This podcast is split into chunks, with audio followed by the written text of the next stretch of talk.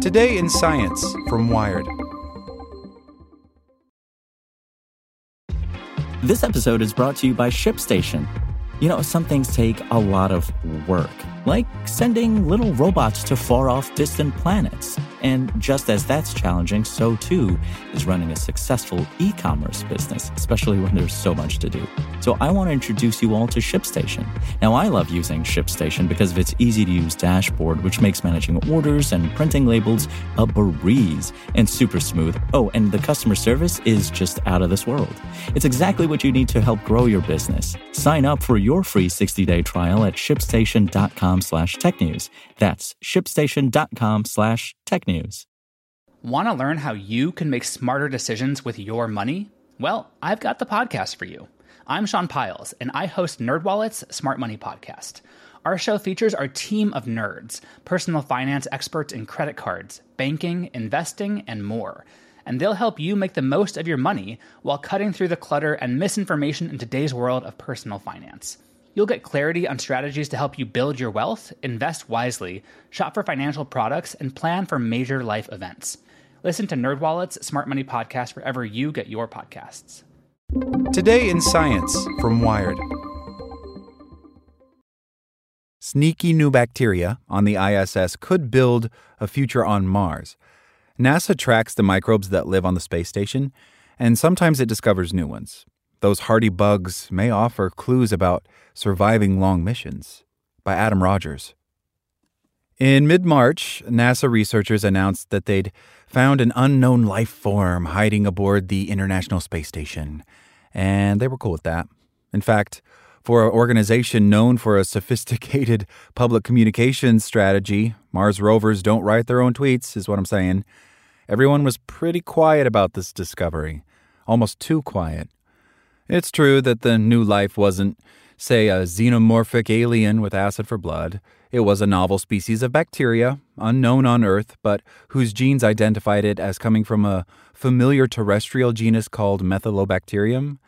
Typically, its members like to hang out amid the roots of plants, not on the walls of space stations.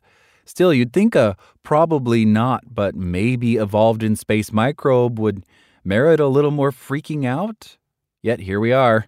Nobody was exactly surprised, and the reasons why could define the future of human space exploration. As part of an ongoing research project into the microbial life of the I S S, astronauts on board in two thousand fifteen and two thousand sixteen swabbed down various parts of the station and sent home the wipes they used. Over the next couple of years down here on Earth, a team of researchers headquartered at the Jet Propulsion Laboratory's Biotechnology and Planetary Protection Group isolated the microbes and sequenced their genes. One species found on a HEPA filter in the station's life support system was a garden variety, literally Methylobacterium rhodesianum. But three samples from a surface near the materials research rack, a wall near the cupola of windows, and the astronaut's dining table were something new. The researchers running the project named it M. ajmalii. It wasn't even the first time these researchers found a new bacterium in space. They'd already found a whole other unknown bacterium in that set of I S S samples. They published a paper on that in two thousand seventeen. There's a chance that these bugs are in some sense aliens, that they evolved on the station. That's a thin one. Odds are they hitched a ride on cargo or on astronauts, and the microbe hunters only noticed them because they went looking. There are chances of evolution in space, no doubt, but the space station is so young. It's only twenty years old. Bacteria might not have evolved in that span of time, says Kasthuri Venkateswaran, the J P L microbiologist running the project. What's more interesting, maybe, is figuring out which bacteria are zeros on Earth, but heroes in the rarefied, closed-looped environment of a spaceship. That's why studying the International Space Station's microbiome, the bacteria, fungi, and viruses that thrive on board, might be crucial to the safety of missions to Mars or permanent bases on other worlds. As on Earth, human health in space will depend, in part, on a healthy microbiome and a good relationship with the microbiome of the vessel or shelter. We're able to say that the novel species carried by the crew might have some characteristics to withstand the conditions there, Venkateswaran says. The rest might have died. These are the things that survive. Space is really quite unpleasant. Outside a vessel or vacuum suit, it's a race to see if you'd die first from suffocation or freeze-drying. The high levels of hard radiation are more a long-term deal-breaker. So the insides of those vessels and suits have to be closed systems. The only things that come and go are cargo and astronauts. But wherever people go, they bring their ride-along microbes with them. In their guts, on their skin, in their noses and mouths. That's true in your house, and that's true on the I S S. But the I S S is not like your house, and not just because it recycles air and water and you can't open the windows. The air on the I S S is drier, with higher levels of carbon dioxide. Radiation levels are higher. There's no gravity to speak of. We're used to certain kinds of microbes staying on the floor, but they don't stay on the floor if there is no floor, says John Rummel, a former NASA planetary protection officer responsible for keeping aliens off Earth and Earth life off other places. It smells not so fresh inside the I S S, and because it's full of nooks and crannies that water droplets can float into and then adhere to thanks to surface tension, it has a lot of places where microbes can hang out. In practice, that means that the environmental microbiome of the I S S looks a lot like the microbiome of the astronauts who live there. It even changes when the crews change, according to a two thousand nineteen study. Those researchers looked at skin, nose, and gut microbes from nine astronauts who spent anywhere from a few months to, in one famous case, a year on the I S S, comparing them to before and after mission samples and to samples from the station itself. While samples really looked like astronaut skin, the air filters really looked like astronaut nasal microbiomes, says Alexander Voorhees, a consultant at Booz Allen Hamilton, who was lead author of the paper back when he was a staff scientist at the J. Craig Venter Institute. The stuff in the air was different from the stuff on regularly handled objects. Still, the environment of the station, and presumably a Mars mission or a Mars base, is friendlier to some bacteria and fungi than others. No one really knows which. There are hints, just hints, that microgravity and the other weird conditions inside the I S S can change gene expression in bacteria, the snapshot of the biochemical things the bugs are doing to survive. Grown on the I S S, the laboratory workhorse bacterium Escherichia coli actually got more resistant to antibiotics than under similar conditions on Earth, for example. Now, to be sure, that's not exactly evolution. The changes have to become permanent and passed on to subsequent generations for that, but it's potentially a beginning. Give them any stress, and they're going to evolve, says Anushree Chatterjee, a chemical and biological engineer at the University of Colorado and one of the authors of the E. coli paper. You find these very hardy bacteria that can survive on inner surfaces of the International Space Station. Resources are limited. Food is limited, so they will find new ways to grow. Those survivors have one real advantage. There probably isn't much trying to eat them, either. Up in the macrobiome, though, the I S S is demonstrably unfriendly to humans. Just living there suppresses some immune responses. Astronauts have had reactivations of Epstein-Barr and varicella-zoster viral infections, a function of a change in immune status. Astronauts have earned a reputation for underplaying medical complaints, yet I S S crew frequently report skin rashes and upper respiratory infections as their most notable clinical issues, according to a two thousand sixteen survey. It's a potentially dangerous mix, rare bacteria acquiring new skills, and astronauts less able to fend off infection. NASA used to study all this by sampling and then trying to grow whatever they caught.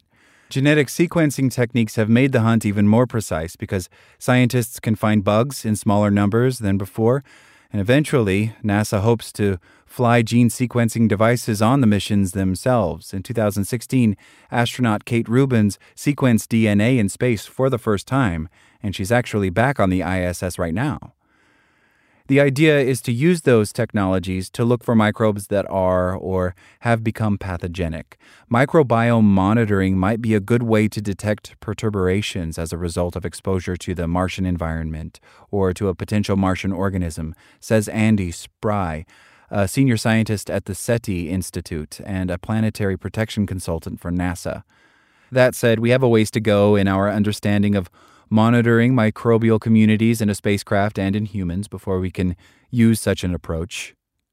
Venkateswaran's team has found undiscovered bacteria from the I S S and on Earth in space vehicle assembly rooms. The fact that those are also referred to as clean rooms should tell you why that's seemingly not so great, but unlike lots of those other novel species, this new I S S Methylobacterium might actually be useful. That genus is best known for things like helping with nitrogen fixation, turning complex nitrogen sources in soil into something a plant can use as a nutrient, which means it could help food grow on another world. Plus, M. ajmalii can resist high levels of radiation and survive when it's totally dried out in a sort of suspended animation. In short, this little guy is better at space travel than any human. We want to take advantage of this and see if we can grow it in simulated lunar soil or Martian regolith. Venkateswaran says, "It might provide nutrients. That would be good because we cannot take soil along with us to the moon and Mars. We have to depend on the soil there." Even if a bacterium like this new one can turn sterile Martian dust into potting soil, that won't be the only challenge. Astronauts take their microbiome with them wherever they go, the everyday carry of the bacterial world. A vessel like the I S S or a Mars-bound SpaceX Unlimited presents a kind of evolutionary bottleneck for those bugs. Only some survive the trip, but those that do are perfectly adapted to the environment. A landing on Mars would create a similar bottleneck, a similar filter of life finds a wayness. Lots of them will die, but some will turn out to be eminently suited for a new life in the off-world colonies, a golden land of opportunity and adventure. So humans will somehow have to keep the bacteria that might be best suited for life on Mars from getting into the Martian environment and taking over, but also figure out which bacteria can help build a sustainable outpost. And jumping the fence is almost inevitable. You're going to outgas, you're going to leak some microbes. So how do you control them? You need to have the appropriate habitat to live, but spacesuits are bound to leak. Venkateswaran says, those that survive may be one in a million, and that is going to proliferate. That risk, combined with the thin chance that some microbe turning dangerously pathogenic on a space mission, might be why nobody made much noise about the latest novel bacteria from the I S S. J P L is famously cagey when it comes to talking about the station's microbes. Maybe Venkateswaran's latest discovery will make them a little more willing. A bacterium that could survive on the surface of Mars would have to be able to deal with hard radiation, lack of oxygen, killer perchlorates and oxides in the regolith, and no water, except maybe seasonally in some places on the planet. Maybe one that learns to live on the I S S could do all that in a controlled way, keeping people safe on Mars and keep Mars safe from us. Like what you learned? Subscribe everywhere you listen to podcasts and get more science news at wired.com slash science. Want to learn how you can make smarter decisions with your money? Well, I've got the podcast for you. I'm Sean Piles, and I host NerdWallet's Smart Money Podcast. Our show features our team of nerds, personal finance experts in credit cards, banking, investing, and more. And they'll help you make the most of your money while cutting through the clutter and misinformation in today's world of personal finance. You'll get clarity on strategies to help you build your wealth, invest wisely, shop for financial products, and plan for major life events. Listen to NerdWallet's Smart Money Podcast wherever you get your podcasts.